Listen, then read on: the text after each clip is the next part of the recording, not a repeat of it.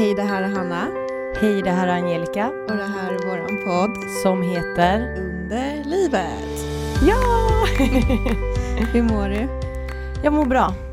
Jag mår faktiskt bra. Jag har inget mer att prata om det. Så att det är väl skönt. Ja, du hade ju ont senast. När vi pratade med psykolog Anna.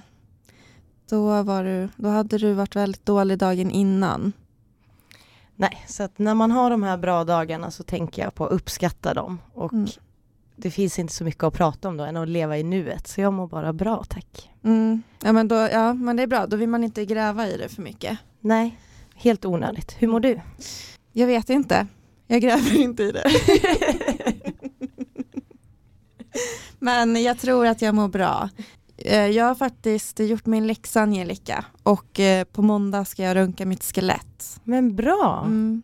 Så då får vi se om jag kan fortsätta med en antonsprutorna, klimakteriebehandlingen. Eller om det har gjort mig benskör. För då måste jag ta en paus. Vad skönt att du fick tid så snabbt. Mm, verkligen. Mm. Så det är väl det. Sen har jag nästa vecka... Fast nu när det här kommer ut, då är jag redan färdig. Men då är jag färdig med min sista praktik. Och det känns jättebra att jag faktiskt har klarat av att genomföra den. Samtidigt som jag har mått svindåligt. Jag har inte pratat med min handledare om att jag är sjuk. Förutom för någon vecka sedan. För då, han får alltid vänta. Så här, den gymnasieskolan jag är på... Den är byggd liksom i ett gammalt postkontor. Så att då är det alltså massa våningar liksom. Så att vi springer upp för trappor hela tiden. Och jag kommer alltid efter min handledare. Han springer upp så han får stå och vänta på mig. Och då har jag känt att jag har behövt förklara för honom att jag har lite problem med min höft. Att jag har liksom en ordentlig smärta där. Och så berättar jag för honom samtidigt att... Jag tar opiater varje dag. Och så visar jag honom liksom. Och han har ju sett att jag har tagit de här tabletterna. Och då sa han. Ja okej, har du, vad heter det? Reumatism. Bra gissning. Men nej. Har du hört talas om endometrios? Nej, det har jag inte. Och så gick vi inte in på det här. För jag kände att jag orkar inte. Men sen så gav jag ju också. Jag pratade om det. Att jag hörde av mig till endometriosföreningen. Och efterfrågade broschyrer att ge till skolsköterskan. Och det har jag gjort. Jag fick jättemånga broschyrer. Jag tror att jag har sagt det i något avsnitt redan. Men hon blev jätteglad. Och sa till mig att gud, det var en tjej här för bara en halvtimme sedan. Och hade jätteont i magen och vi pratade om endometrios. Så nu, från och med nu kan hon skicka med en broschyr till alla de här. Så det är jättebra. Och hon kände till vad endometrios är. Och jag frågade varför. Och då sa hon att hon själv har blivit utredd för det. Precis. Men hon har inte endometrios? Nej. Det visade sig att hon inte hade det. Och så frågade jag. Men vad var det istället då? Så hon, nej, de har inte hittat något annat. Och då sa jag att ja men då kan du ju inte säga att det inte är endometrios. Och så sa hon nej. Det är klart. Så ser verkligheten ut. Men ja, det var det jag ville dela med mig av. Ska vi berätta om det här avsnittet? Ja, idag ska vi prata om PMDS. Ja, och Angelica har varit så rädd för att säga fel. Jag har skrivit en lapp här med stora bokstäver nu så att jag inte ska säga fel. Det kanske kommer, jag vet inte. PMSD. Exakt. Nej, säg inte det nu. PMDS. Och Hanna och jag fick lite hjälp att förbereda inför podden. Så min kompis Amelia är väldigt insatt i PMDS nu också. Och det var väldigt intressant för jag visste faktiskt inte så mycket om det här. Så innan vi började gräva i det här så sa hon, vad tror du att det är? Och då sa jag att det är väl PMS i kombination med någon depression, tänkte jag. Och så himla fel ute är jag ju inte. Men det var det jag kunde utläsa av det namnet. Och då frågade Amelia mig, men du och Hanna som pratar så mycket om underlivet, vad står PMS för? Ja, och då sa jag, vad var det jag sa? Esset i alla fall var ju det som vi började skratta åt. För att jag hade ju helt fel. Esset i PMS trodde jag stod för struktur. Okej. Okay. Kan du säga vad det står för? Syndrom, nej. Ja, på det engelska, absolut. Och det är det. Mm. Men jag tänkte att det var structure för att jag inte heller så långt att cykla där. För jag tänkte att underlivet, det är liksom, man behöver en karta ibland för att hitta. Så jag tänkte structure, map, och så började vi skratta. Så det här var liksom förberedelserna innan. Och det är verkligen min okunskap det här. Och det är nästan som man skäms. Nej, så jag blev ändå rätt nöjd med den liknelsen. Vad står POM för då?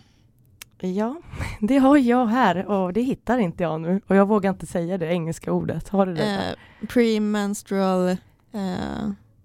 Ja, det är väl det. Premenstrual syndrome. Ja.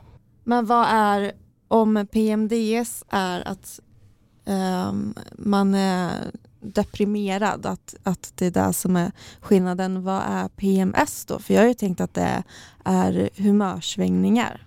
Mm. Jag kommer prata lite om det här som jag kollade upp. Ja, fast i och för sig humörsvängningar och depression är ju såklart inte samma sak. Nej. Men vad står det för då i PMDS? Jag vet inte, Hanna. Vet du? Ja, jag har det framför mig faktiskt. Det står för premenstrual dysphoria syndrom. Dysforisk är att man känner depression, ångest, likgiltighet och så vidare. Så det är där vi har skillnaden då mellan PMS och PMDS. Och det som är ju att PMDS är en allvarlig form av PMS som oftast kommer med fler symptom som påverkar livskvaliteten. Och vad är det då egentligen i kroppen som påverkas rent fysiologiskt? Jo, det kan bero på att man är känslig mot det ämnen som bildas när ämnet progesteron, säger man så? Ja. Bryts ner, som brukar ske ungefär 2 veckor efter ägglossning, såvida man inte råkar bli gravid under den här perioden. Mm. Och vissa får besvär redan i tonåren, men det allra vanligaste är faktiskt att man får besvär efter 30-årsåldern. Och ja, vissa får förvärrade symptom efter en graviditet. 3-5% av alla personer som har mens har PMDS. Ja, och vilka symptom kan man ha? Det ska jag berätta för dig, Angelica, och er lyssnare. Och jag läser ju nu då från Angelica och Amelias jättefina efterforskningar som de har skrivit ner här. Och du ska ha minst 5 av de här symptomen och minst 1 av de 4 första symptomen för att då ha PMDS. Första är irriterad och lättretlig. Sen har vi orolig och ångestfylld, snabba humörsvängningar och nedstämdhet. Det var då de 4 första symptomen. Och det måste man ha minst 1, det är väldigt viktigt. Mm. Sen har vi trött och orkeslös, sömnproblem, svullen i kroppen och särskilt vid magen. Och spänningar i brösten, att man har liksom ömma bröst, huvudvärk. Och sist så har vi att man är väldigt hungrig och sugen på sötsaker. Det låter som jag. Och egentligen är alla dessa även symptom för PMS, men skillnaden är att det endast krävs 1 av de här symptomen för att få diagnosen PMS. Man kan även ha flera, men för att det ska klassas som PMDS krävs alltså minst 5 av de här symptomen. Så man mår alltså väldigt dåligt med PMDS, med andra ord. Och här står det, Angelica, att något som du tänkte på var de 4 första punkterna där, att de alla har gemensamt att de inte är fysiska symptom utan snarare psykiska. Och där har vi väl själva liksom kärnan av PMDS då. Och vad kan man göra för att lindra besvären? Jo, det är viktigt att förbereda sig väl och ha koll på sin menscykel. Och det kan vara skönt att kunna förstå varför man mår som man gör och att det snart kommer gå över. Men också kanske jobbigt att veta att jag snart är där igen. Och det hjälper att träna och att lära sig hitta metoder för avslappning, till exempel yoga eller meditation. Och man behöver sova bra för att kunna lindra besvären och äta bra och regelbundet. Och så står det så här. Ovanstående punkter är viktiga för att ge sig själv förutsättningar som är så goda som möjligt för att må så bra som möjligt. Förhoppningsvis kan du lindra besvären åtminstone.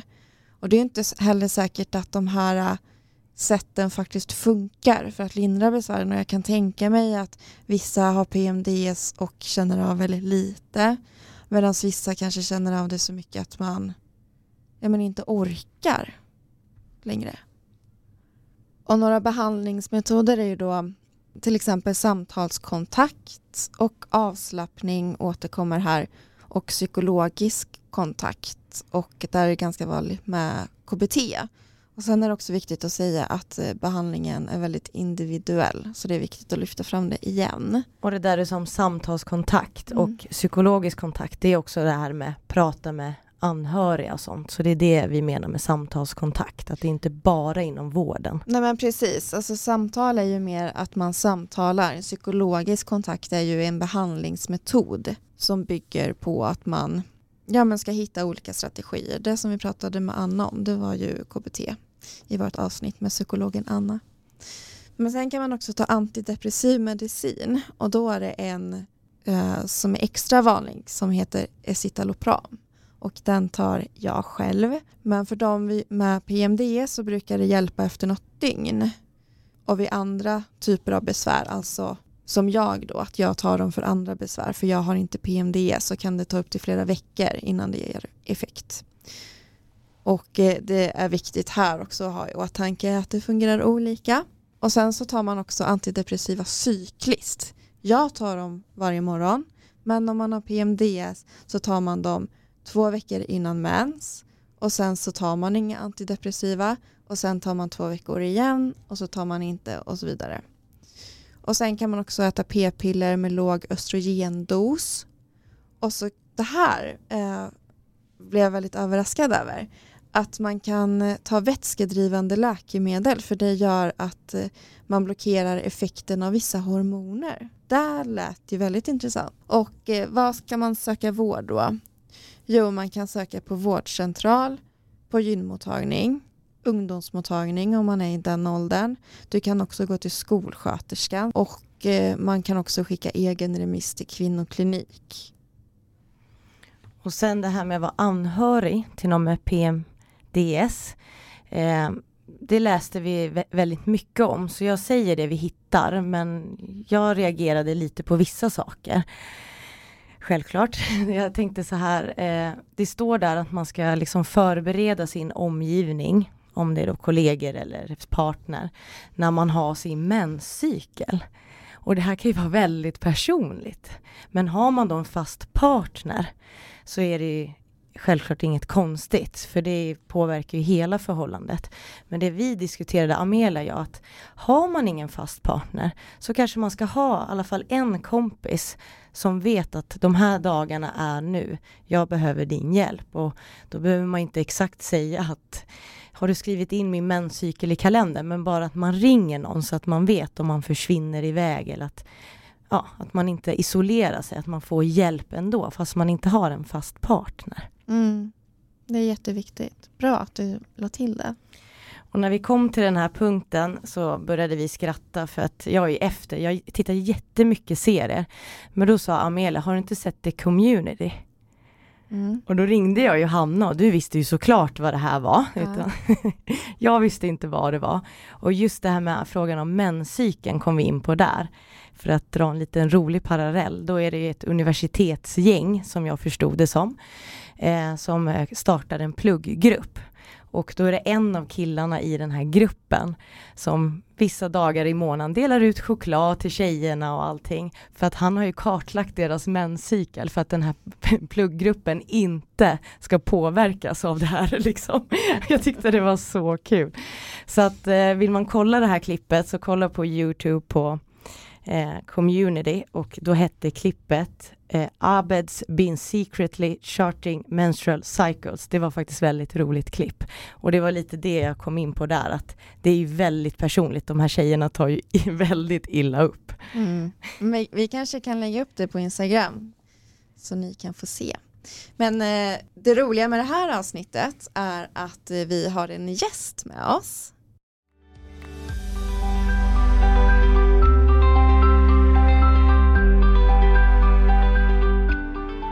Ja. Hej! Hej! Jag heter Katarina, bor i Stockholm och har eget företag som grafisk designer, och jag lider av PMDS. Kan du inte berätta lite mer om dina företag? Gör lite reklam. Ja, jag jobbar med grafisk design, och då, jag vet inte om ni vet vad det är riktigt, men man liksom färgsätter saker, gör layout, man gör annonser, printsaker, man kan göra tidningar, jag gör inte det. Och sen så illustrerar jag även lite, och på fritiden eller som lite side business håller jag på med keramik. Och du gör så sjukt fina grejer. Tack. Jag kan faktiskt, vi kan länka till din Instagram via våran, så att folk faktiskt hittar till dig, för du är så duktig. Där har ni julklappstips, hörni. Men du är ju här för att snacka lite PMDS med oss. Ja. Vad tyckte du om våran faktaruta? Var den bra? Det var den. Jag tyckte ni fick med det mesta. Sen så kommer vi väl prata lite mer, men jag har ju lite symptom som inte står med, som jag tänkte att jag kan dra sen. Det tycker jag blir jättebra. Ja. Mm. Katarina, kan inte du bara berätta liksom lite allmänt om, och generellt så, om din diagnos? Ja, alltså jag kom på ganska sent i livet att hur jag mådde berodde på min menscykel. Jag trodde liksom att alla gick runt och hade perioder som var typ 2 veckor i månaden av att man mådde bra, och sen så mådde man skit. Och det trodde jag verkligen var helt normalt. Och jag minns faktiskt inte riktigt när jag gjorde den kopplingen, men jag var runt 25. Så började, jag tror det var för att någon tipsade om att man borde ladda ner en sån här mens-tracking-app. Och då började jag inse, gud, det här hänger ihop.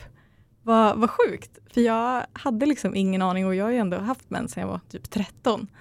Men sen vet jag inte om det är så att det blev värre som ni sa. Att oftast så kommer det ju, när man är lite äldre så kan ju vara det också. Hur gammal är du idag?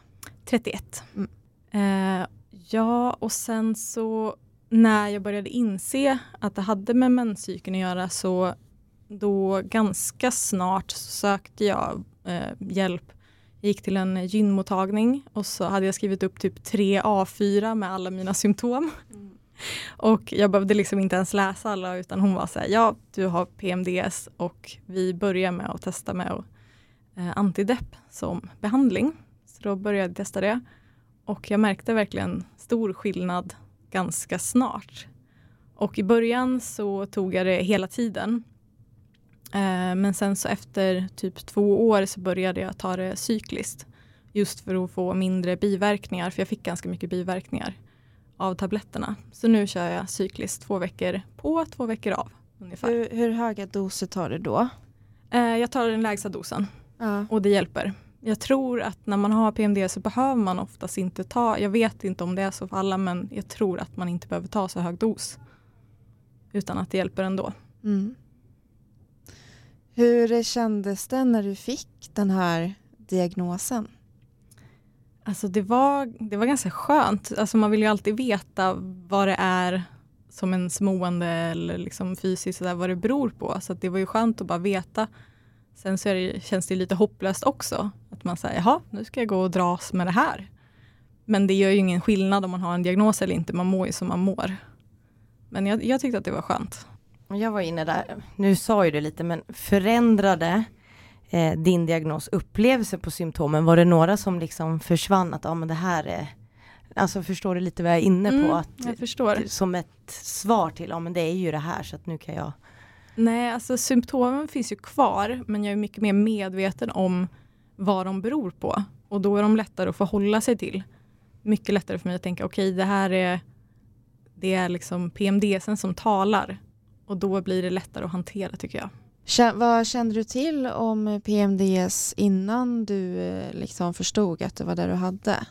Jag hade ingen aning om att det fanns den här dysforiska varianten. Utan jag tänkte att okej, men då är det PMS. Men jag gjorde ju som de flesta gjorde, googlade massa och hittade någon artikel faktiskt om någon kändis som hade det här.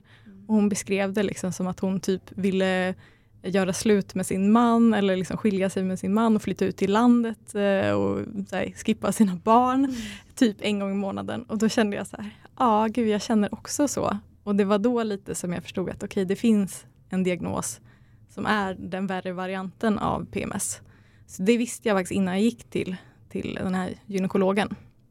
Men här kommer det också fram, tänker jag, så här, hur viktigt det är att faktiskt prata om det. För det är ju så andra liksom drabbade kan förstå att ja, men det är det här som jag är drabbad av. Det är så viktigt att vi faktiskt pratar om såna här saker. Mm, verkligen. Och det är jättemånga jag träffar som inte har någon aning om vad det är. Mm-hmm. Både killar och tjejer? Ja, faktiskt. Det är, ja, men, de flesta som jag träffar som jag berättar att jag har det här, de vet inte vad det är. Brukar du förklara då? Eller liksom, orkar du det varje gång? Alltså jag orkar kanske inte gå in på det så mycket, men jag brukar säga att det är en värre variant av PMS. Och då tror jag ändå många kan förstå, även om de kanske inte exakt förstår alltid. Jag menar, alla vet ju inte ens vad PMS är eller vad det innebär. Mm. Men då brukar ändå folk fatta ungefär. Jag är väldigt intresserad om det här med vården. Liksom, hur har vården hjälpt dig? Jag har faktiskt fått väldigt bra hjälp av vården. Som jag berättade där, att hon nästan direkt sa att du har PMDS. Det var liksom ingenting jag behövde kämpa för. Jag satt ju där och var beredd att behöva bråka nästan. För man är ju tyvärr lite van i vanliga fall av vården att man får bråka lite. Så jag blev liksom så här, jag blev helt ställd. Och bara, va? Ska jag inte behöva kämpa mer för det? Får jag inte läsa mina 3 A4-papper nu när jag har skrivit dem? Precis. Och sen så av andra läkare. Eftersom att min behandling har hjälpt, så har inte jag behövt vara så mycket i vården just för det här. Så jag har inte så mycket erfarenhet av att liksom gå upprepade gånger och sådär. Men vad är det för behandling du har idag då? Men jag har de här antidepressiva. Jag kommer faktiskt inte riktigt ihåg vad mina heter. De heter någonting med flutovexin, någonting sånt. Och från början så att jag sertralin. Och sen så bytte jag, det var faktiskt en läkare som sa till mig att de hade gjort, jag tror det var 2 studier. Så det är verkligen inte nog studier för att bevisa. Men där de faktiskt hade testat just mot PMDS. Hon tyckte att jag skulle byta till den. Så det gjorde jag. Och de har funkat, jag tycker de har funkat ganska likvärdigt. Men de har funkat bra. Och sen så har jag även gått i KBT-terapi. Inte för det här faktiskt, utan mer för stress och oro.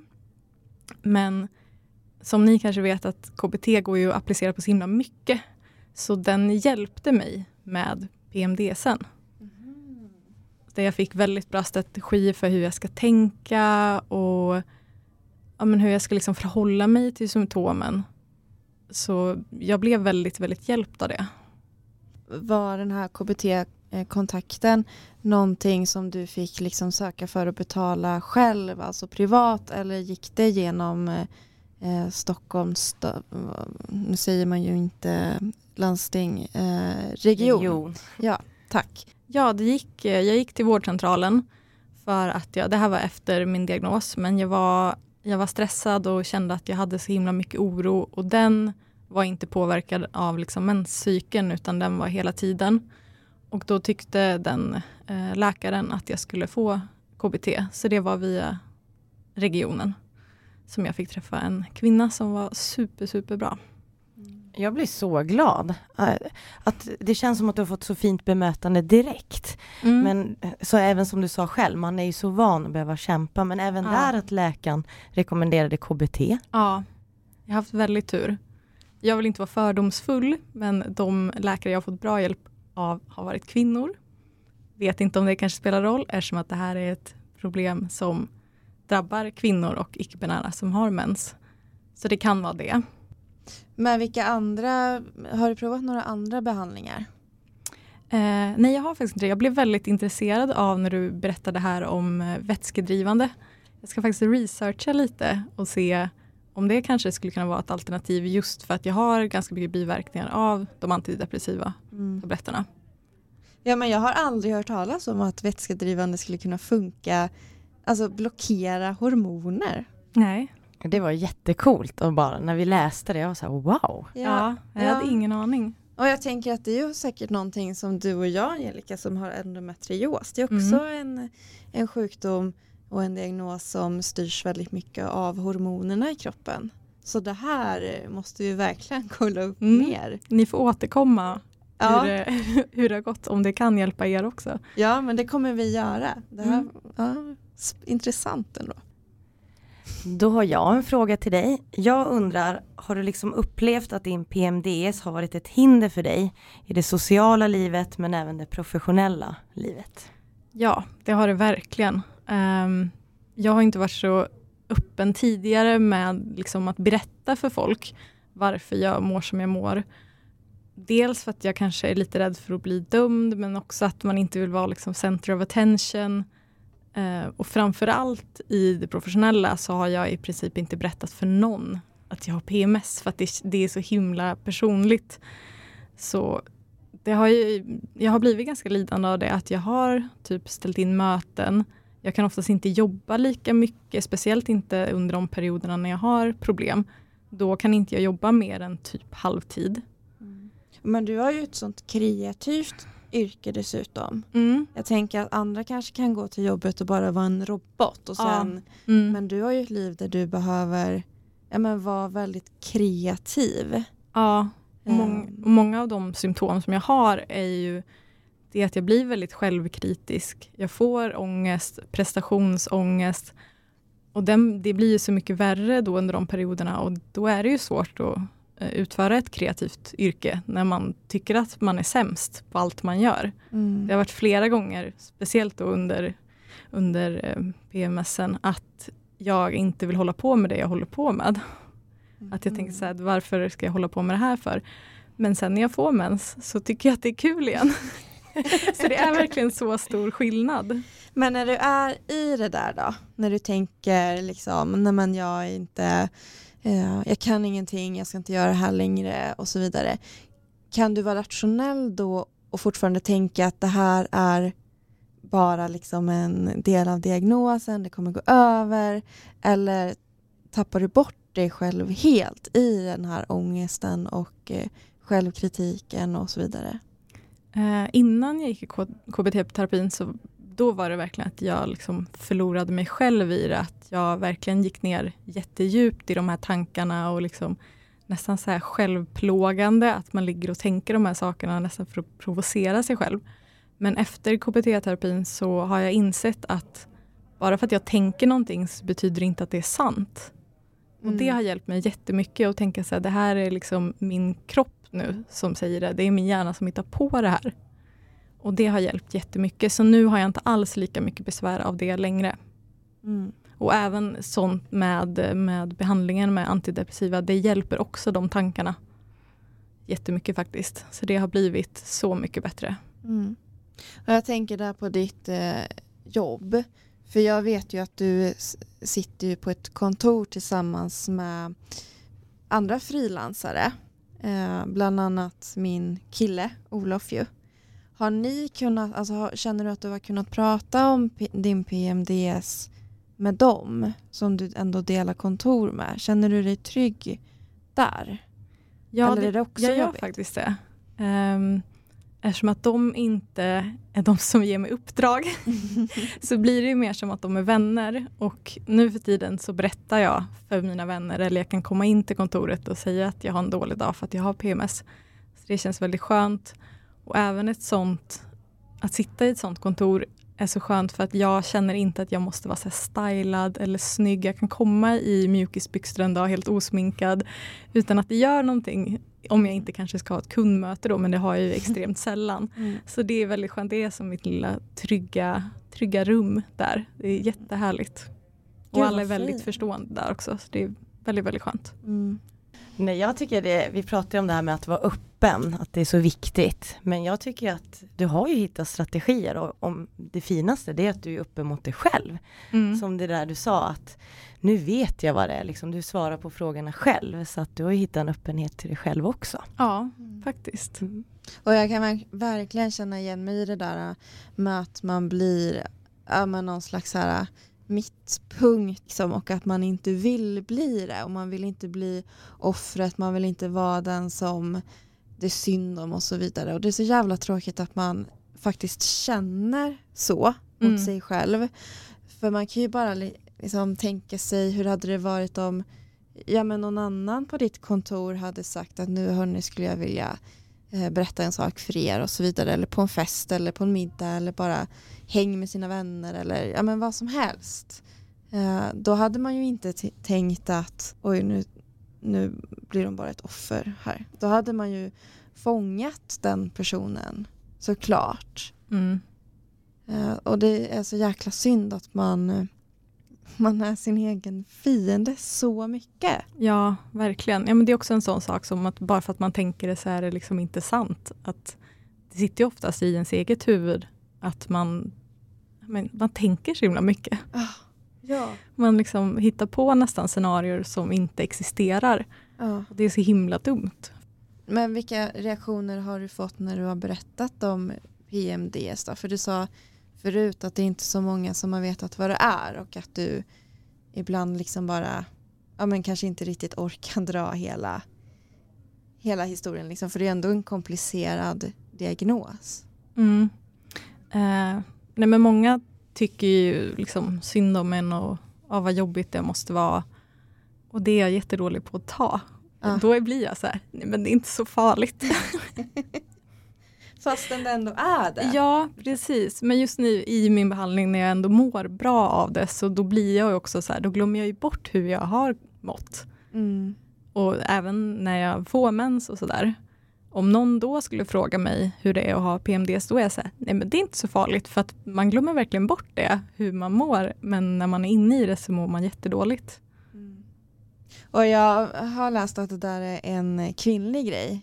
Att kvinnor kan glömma bort smärta och elände på ett sätt som män inte kan göra. Mm. Och det är väl någon överlevnadsstrategi. Ja. Ja, nu säger du att du liksom lätt glömmer bort de här dåliga perioderna, men om du skulle minnas lite, var det något speciellt som du gjorde som fick dig ändå må bra? Förutom den här medicinska behandlingen, alltså någonting du gjorde? Nej, jag gjorde nästan tvärtom när jag mådde som sämst, att jag vet, det är svårt att förklara, men det var nästan som att jag ville må dåligt då. Så då blev det här självplågande, att jag tänkte tankarna ännu mer. Så att jag nästan fick mig själv att börja gråta. Och det var nästan lite skönt, eller det var något förlösande i att då bli så otroligt ledsen att man bara gråter i 2 timmar. Och sen mår jag bättre, men det är verkligen ingenting jag rekommenderar. Det är inte en bra strategi. Nej, så jag hade ingenting då, utan det var det jag fick senare. Så innan det så hade jag inga alls, utan jag bara gjorde det mycket värre för mig själv. Nej, jag tänkte, eftersom att du är en kreativ person, att du kanske började göra något hobbyprojekt eller att du höll på med någonting. Nej, de perioderna låg jag bara i soffan. Mm. Och scrollade på Instagram och tyckte att alla andra hade det så himla fint. För det får genom oss så himla bra, Instagram. Ja, verkligen. Ironi. Ja. Men kan inte du beskriva bara för att så här komma åt hur mycket PMDS faktiskt påverkar ditt liv och din vardag. Kan inte du beskriva en vanlig dag och sen beskriva en dag då PMDSen var som värst, så att vi verkligen kan få lära oss hur mycket det påverkar dig.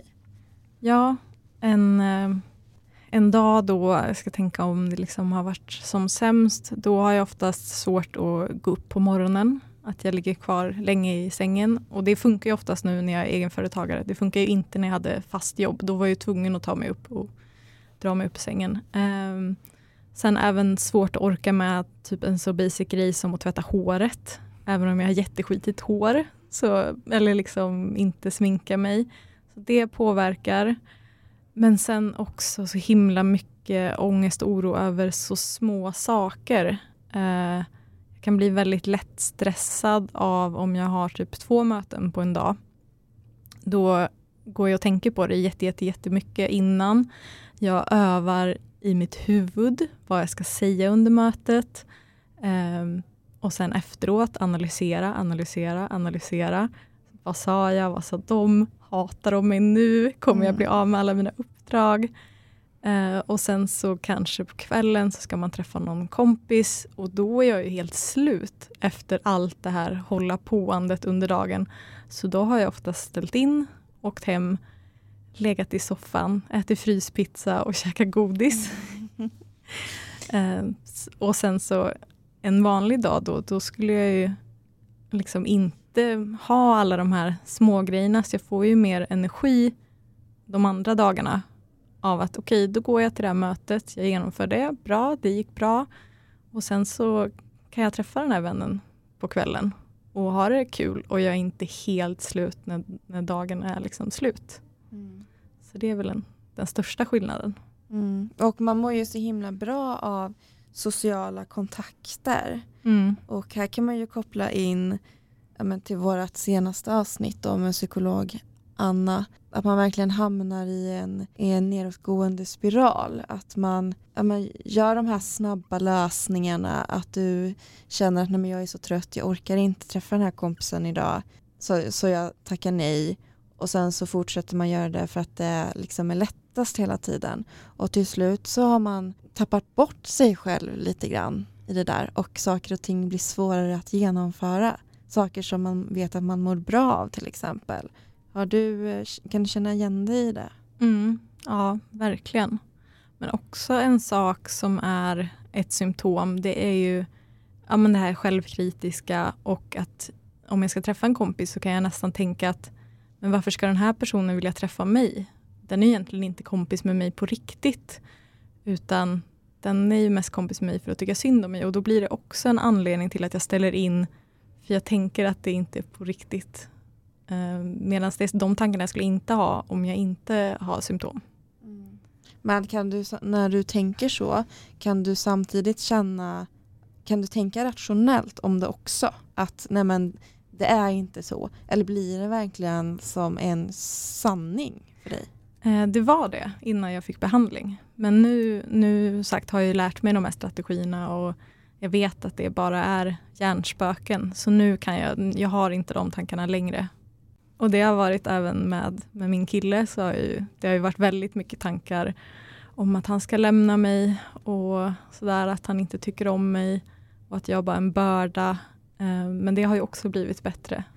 Mm. Ja, för ni har ju varit tillsammans väldigt länge. Mm, det har vi varit. Hur länge har ni varit tillsammans? 8 år. Ja. Så några år innan min diagnos. Ja, han har varit med på hela den här resan. Jajamän. Kan du se att det också blev en förändring i ert förhållande och er relation när du väl fick din diagnos? Ja, absolut. Han har ju framförallt fått liksom förståelse för varför jag har växlat så mycket i humöret. Mm. Och nu bråkar vi nästan aldrig, men innan det, framförallt om jag hade druckit alkohol, så började jag bråka med honom jätteofta. Mm. Jag var väldigt trött då och ville nästan alltid gå hem tidigt. Och då ville jag att han skulle följa med mig, för jag ville inte gå hem själv. Och han ville inte gå hem. Så det bråkar vi om så ofta. Och det händer inte längre. Och det är jag så glad för. Nu kan jag liksom vara med på hela festen. Och inte behöva gå hem vid 12 för att jag är så trött. Men gud, det låter också som jag och Olof. Jag vill alltid gå hem tidigare. Jag vill inte gå hem själv. Nej, varför är man så egentligen? Ja, gud. Det är så knäppt. Det är jätteknäppt. Men Katarina, du sa ju förut att du har några symptom som vi inte räknade upp. Ja, det har jag. En av dem är att fysisk kontakt kan vara väldigt jobbigt. Och det är ju speciellt svårt när man är i en relation. Att om min kille liksom försöker krama eller pussa på mig så kan jag bli så här, ditt skägg sticks, jag kan inte andas. Jag blir väldigt så här rastlös eller liksom, jag klarar inte av att ligga och gosa. Och det är ju superjobbigt och han måste ju känna sig väldigt liksom rejected av det. Men nu vet ju han vad det beror på. Men i början måste han tyckt att jag var helt knäpp. Som ibland vill. Och ibland bara så här, är som en katt som bara river och klöser. Så fort han försöker ta på mig. Åh, stackars Aron. Ja, tänk vad han har stått ut med. Han är otrolig. Men det är sjukt. Jag har ju inte PMDS. Men jag kan ju känna igen det här med endometrios. Med mitt ex då, för jag var ju tillsammans med han där i början jag fick diagnos. Och jag kunde störa mig på när han låg bakom mig och bara, sluta andas! Alltså jag blev så irriterad, för jag kände, det kittlades liksom. Man störde sig på allting. Han bara, alltså jag vet inte vad jag ska göra. Så han köpte en luftmadrass. Så ibland så sov vi ju inte ihop liksom. För jag störde mig på hans andetag. Ja. Ja, men jag gjorde lite samma, att om Aron hade varit ute och druckit en kväll så brukade jag bädda på soffan åt honom, så visste han så här, okej, nu får jag sova på soffan. För att han snarkade om han hade druckit alkohol och det blev jag galen på, och det är ju svårt att sova redan när man har PMDS. Han är väldigt kär i dig. Ja. Jag har också förvarnat honom om att jag kommer prata om honom i podden, så han vet det. Kommer han lyssna på den? Jag hoppas det, eller jag tror det. Hej Aron. Hej Aron. Nej, jag tycker fortsätta där Hanna var inne just med dina symptom, de här A4-papperna. Det känns som kanske 1177 borde uppdatera sin sida lite om det liksom. Folk upplever ju det så olika, så det är kul att höra lite mer om det här. Ja, men precis. En annan grej är att jag kan störa mig på folk i allmänhet. Alltså att jag kan nästan bli arg på folk som sitter på tunnelbanan och pratar lite för högt. Alltså jag kan nästan så här koka inombords och vilja gå av tåget. Alltså det har varit, och det har jag inte heller längre, jag måste säga det. Det har jag inte heller alls lika mycket. Men jag kan fortfarande känna av det lite. Eller om någon sitter och äter någonting som luktar och så här, ska jag också bli jättearg på det. Och det känns som det är så stå upp kväll, att dina symptom här nu liksom, det blir så här. Ja, men de är ju väldigt tragikomiska. Ja, exakt. Det är ju så bizarrt. Det är det som är så konstigt, att vissa symptom är så bizarra. Men det påverkar ju humöret. Man hör ju liksom, gud vad det luktar nu. Nu äter den där äggmackan igen. Precis, ja men tar så mycket energi. Otroligt mycket energi. En annan sak är att jag känner mig väldigt, väldigt ful. Och det låter ju lite så här, vad är det för grej? Men det är ju väldigt jobbigt. Och sen typ om jag ska på fest eller någonting så måste jag byta kläder 1000 gånger, för jag känner mig inte bekväm i någonting. Det är nästan så att jag inte känner mig bekväm i mitt eget skinn. Ska jag berätta en grej? Jag frågade Olof en gång, vilka av dina kompisar tycker du har snygg klädstil? Då sa han Katarina. Gjorde han? Ja. Vad roligt! Gud, det här blir så internt. Ja. Så tänk på Olof när du går på fest, att jag är fin oavsett. Ja, jag håller med honom. Du har alltid jättesnygga kläder på dig. Så det där är ju verkligen någonting som man bara tänker för sig själv. Man skapar en verklighet som inte stämmer med andras verklighet. Ja, men jättemycket så. Skulle jag liksom gå runt och fråga folk vad de egentligen tycker, så skulle ju förmodligen ingenting av det jag känner stämma överens. Ja, jag har ju IBS också, och den blir ju väldigt mycket värre precis några dagar innan mens. Och det har ju varit väldigt jobbigt. Blir väldigt uppblåst och gasig och sådär. Det kan vi nog också skriva under på med endometriosen där. Och det är ju också en sån grej att de som inte har problem med magen förstår inte vilket stort problem det kan vara att ha problem med magen. Verkligen. Hur så allmän påverkad man blir av det, och hur begränsad man blir av det. Ja, verkligen. Undrar om det hänger ihop på något sätt, för det känns som det är väldigt många som har den här typen av besvär som också har magbesvär. För det är kanske lite mer naturligt att det sitter ju så nära i regionen, men för mig är det ju mer psykiskt, men det också påverkar magen. Jag tror helt, jag är ju som sagt ingen läkare, men det här uttrycket mensmage, nu är jag mens. Jag har ju typ inte haft en normal mens någonsin, känns det som. Så jag kan inte... Men jag har hört andra säga, det är mensmagen. Jag blir alltid så dålig i magen när jag mens. Jag kan inte äta vissa saker. Så jag tror lätt alltså att det kan vara det. Ja, någonting känns som att det kan vara. Och jag tänker också, det här med PMDS beror väl på någon slags obalans i hormonerna. Mm, ja, precis. Och jag tänker att hormoner kan väl också påverka hur kroppen fungerar. Ja. Och tarmar och mage och huvudvärk och allt sånt. Ja, för det har ju du också jätteproblem med. Mm, det har jag. Men den är inte så mycket, inte som jag har tänkt på att den är jättekopplad till menscykeln. Men den blir ju säkert värre, men jag har ganska konstant huvudvärk och därför har jag inte märkt så stor skillnad på just av och till, så där som andra symptom. Mm. Jag är intresserad av det här när vi läste upp vad man kunde göra för att lindra besvären. Det här med träning. Har du hittat någon avslappningsmetod? Jag försöker träna, men ofta så är det här energiproblemet att jag är för trött. Så jag väljer istället att åka hem, även om jag vet att jag skulle må bättre av det. Men om jag väl kommer dit och tränar, då mår jag ju bättre av det. Så det lindrar absolut symptomen. Det är bara att man ska ha energin och klara av att träna. Mm. Men där känner ju jag och Hanna igen oss också, att man vet att det gör mig gott. Men det är ju så mycket enklare att åka hem. Ja precis. Och där är jag tränar ganska ofta med en kompis och det är väldigt bra. Det kan jag ge som tips. För då är det oftast, jag tränar sällan utan henne, men hon tränar utan mig. Men det är oftast hon som får liksom med mig så här, ska vi träna idag? Och då blir det lite lättare att tänka, okej, men då kör jag. Ja, då blir det lite som att du gör det för hennes skull. Ja, men precis. Att jag inte alltid vill säga nej eller skjuta upp det. Det är ju skitbra. Mm. Att man har någon som liksom drar i en. Det skulle jag också behöva. Ja, men precis. Och där har ju också min kille varit väldigt bra på att uppmuntra. Om vi ska gå på fest eller så och han märker att jag har mycket symptom, då är han väldigt uppmuntrande och försöker få med mig. Och sen när jag väl kommer dit så har jag väldigt kul. Även om jag blir väldigt dränerad efteråt, så är jag glad att han ändå uppmuntrar mig att följa med, istället för att ibland så känner jag okej, men nu behöver jag faktiskt ligga hemma och då gör jag det. Och då är han fine med det, men många gånger så lyckas han få med mig och det är jag väldigt, väldigt glad för. Mm. Men hur vill du bli behandlad? Vilka behov känner du att du har som vi i din omgivning kan hjälpa till med liksom? Jag svarar väldigt bra med uppmuntran. Jag är inte sån som folk kan stå och skrika på så här, typ en personlig tränare, om ni tänker så, står och skriker så här, 2 till, kom igen, då går jag hem. Alltså då skulle jag gå direkt. Så jag behöver liksom uppmuntran, mjuka ord, vara väldigt snäll mot mig. Och det är det jag även behöver vara mot mig själv. Och det är lättare sagt än gjort. Mm. Men oftast så vill jag att folk ska behandla mig som vanligt. Och ändå kunna ställa krav och så här, även om jag vill ha en mjuk kudde runt mig, så tycker jag ändå att det är bra att folk kan liksom, behandla mig som vanligt och inte liksom som ett barn typ. Mm. Man ska inte trippa på tår runt dig.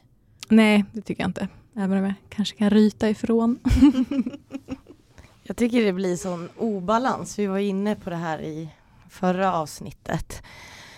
Att just anhöriga eller människor i ens omgivning, säger vi, för att alla har vi olika nära relationer. Men just det här med att folk liksom är för snälla. Och det är ju ett sätt att de vet ju liksom inte hur man ska vara. Och då kan ju, när man har ont, då kan man ju istället ryta till. Att, nej men va? Jag vill inte ha den här kudden, eller jag vill alltid ha den här runda kudden när jag mår så här. Du, kommer du inte ihåg det? Alltså det blir så himla... Men jag tänker just anhöriga måste tycka det här är jättesvårt. För jag hör ju det här. Nej men nu ska jag byta om. Ja men kom nu, vi ska gå till festen. Du är fin liksom. Mm. Men just det att jag tror det är jättesvårt för anhöriga att vara ett stöd alltså. Ja verkligen. Mm. Vad gör jag rätt och vad gör jag fel? Alltså. Ja men precis. Men då är det ju skönt om de vet varför man reagerar som man vet. Eller så här, varför man gör det. Och att de då inte behöver ta det personligt. Men har man då inte berättat för någon varför man ryter ifrån, då måste de ju bli jätteledsna. Så det tycker jag, den här öppenheten är så himla viktigt. Och faktiskt kunna berätta att, eller gärna i förväg, och kunna säga liksom, nu, det får jag alltid säga till min kille, nu har jag PMS, bara så att du vet. Okej, ja men då så. Då vet han vad som gäller. Precis. Mm. Ja, jag har en fråga till dig. När vi läste igenom den här symptomen som vi hittade på 1177, jag och Amelia, när vi läste på, då stod det här sömnproblem. Och då undrar jag, Upplever du sömnproblem och i så fall hur? Är det liksom insomnandet eller att man vaknar? Eller? Ja, framförallt insomnandet kan jag ha problem med. Och jag har ganska mycket besvär med rastlösa ben. Och det, nu vet jag inte om det hänger ihop med PMDSen, men det kan bli liksom jättesvårt att somna då. Och jag tycker att jag sover sämre överlag. Känner mig tröttare när jag vaknar när jag har PMS. Vad sa du om benen? Vad kallar du det? Heter inte Restless Leg? Exakt. Ja. Vad är det för något? Det är när det kryper i benen när man ligger still på kvällen eller när man är trött. Så måste man nästan röra på sig. Och jag brukar få gå upp och liksom typ sitta i en knäböj eller sitta på huk, stretcha benen eller ligga med en sån spikmatta brukar hjälpa ganska mycket om man har det på vaderna. Men som sagt, jag har inte tänkt på, jag kanske ska börja tänka på det om det blir värre när jag har symptom eller om det är bara ett helt annat hälsoproblem. Det är så svårt att hålla koll på allting man har. Jag har problem med så mycket. Ja, men precis. Man blir inte skonad annat bara för att man har ett skit liksom. Nej, verkligen. Jag skulle bara vilja veta, Katarina, om du har något råd eller tips för de som lyssnar som kanske upplever liksom liknande besvär som du eller som vet att de har PMDS, och så får du gärna också tillägga någonting om du tycker att vi har missat att säga något. Om man känner igen sig i symptomen men inte har sökt vård så skulle det vara mitt första tips. Att gå till gynekolog eller vårdcentralen eller ungdomsmottagningen eller skolsköterskan. För det finns ju behandling att få. Även om alla kanske inte har lika tur som jag och hittar någonting direkt som funkar, så finns det ju faktiskt behandlingar. Och även be om KBT-terapi, för det tycker jag har varit grymt. Sen om man har fått en diagnos så är mitt tips, precis som ni pratade om i det här avsnittet med Anna, psykologen, att vara snäll mot sig själv. Inte hålla på som jag har gjort och vara självplågare, utan faktiskt vara snäll mot dig själv. Se till dina behov, informera anhöriga om varför du mår som du mår. Och ja, ta dagen som den kommer, typ att ibland har man skitdagar och då är det okej. Och till tips om man inte redan gör det, det är ju att tracka sin menscykel. För då har man ju koll på när det kommer och det hjälper jättemycket. Finns det någon app eller något som du rekommenderar för det här? Jag använder appen som heter Clue, men sen finns det ju säkert 1000 andra. Men det är den jag har använt och den funkar väldigt bra. Får man, ja men som sagt, vi kommer lägga ut på vår Instagram Underlivets podd och länka till ditt keramikkonto. Det får ni gärna göra. Ja. Och så kan man följa mig, Hanna Oredsson, på Instagram. Och jag, Angelica Hackala, på Instagram. Och så har vi, förutom det här avsnittet, ett avsnitt kvar fram till jul. Det har gått så fort det här året ändå. Det har ju det. Och skriv in den 19:e i era kalendrar. För vi ska spela in det sista avsnittet den 19:e. Och på kvällen, ja, ni vill inte missa vad som händer på kvällen där. Så skriv in den 19:e december i eran kalender.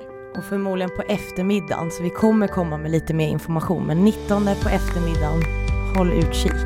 Ja. Hejdå! Hejdå! Hejdå!